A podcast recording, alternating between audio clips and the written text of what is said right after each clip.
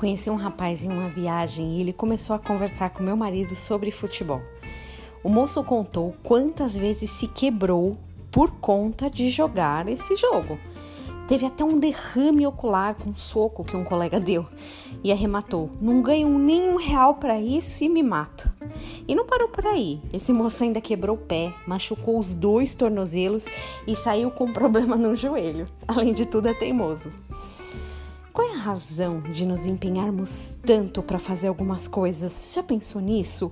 O que move a nossa paixão, a vontade de fazer alguma coisa? E como o rapaz falou, sem ganhar nada para fazer. A Bíblia tem também a resposta para essa pergunta tão interessante.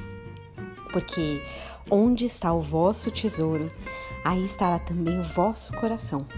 Lucas doze, trinta e quatro. O nosso tesouro é aquilo que investimos tempo, felizes, sem reclamar. Aquilo que amamos fazer e faríamos e refaríamos sem reclamação, sem querer parar, aquilo que a gente ama. Onde está o tesouro é o nosso lugar mais precioso. O moço se quebrava inteiro para jogar futebol e não era por acaso.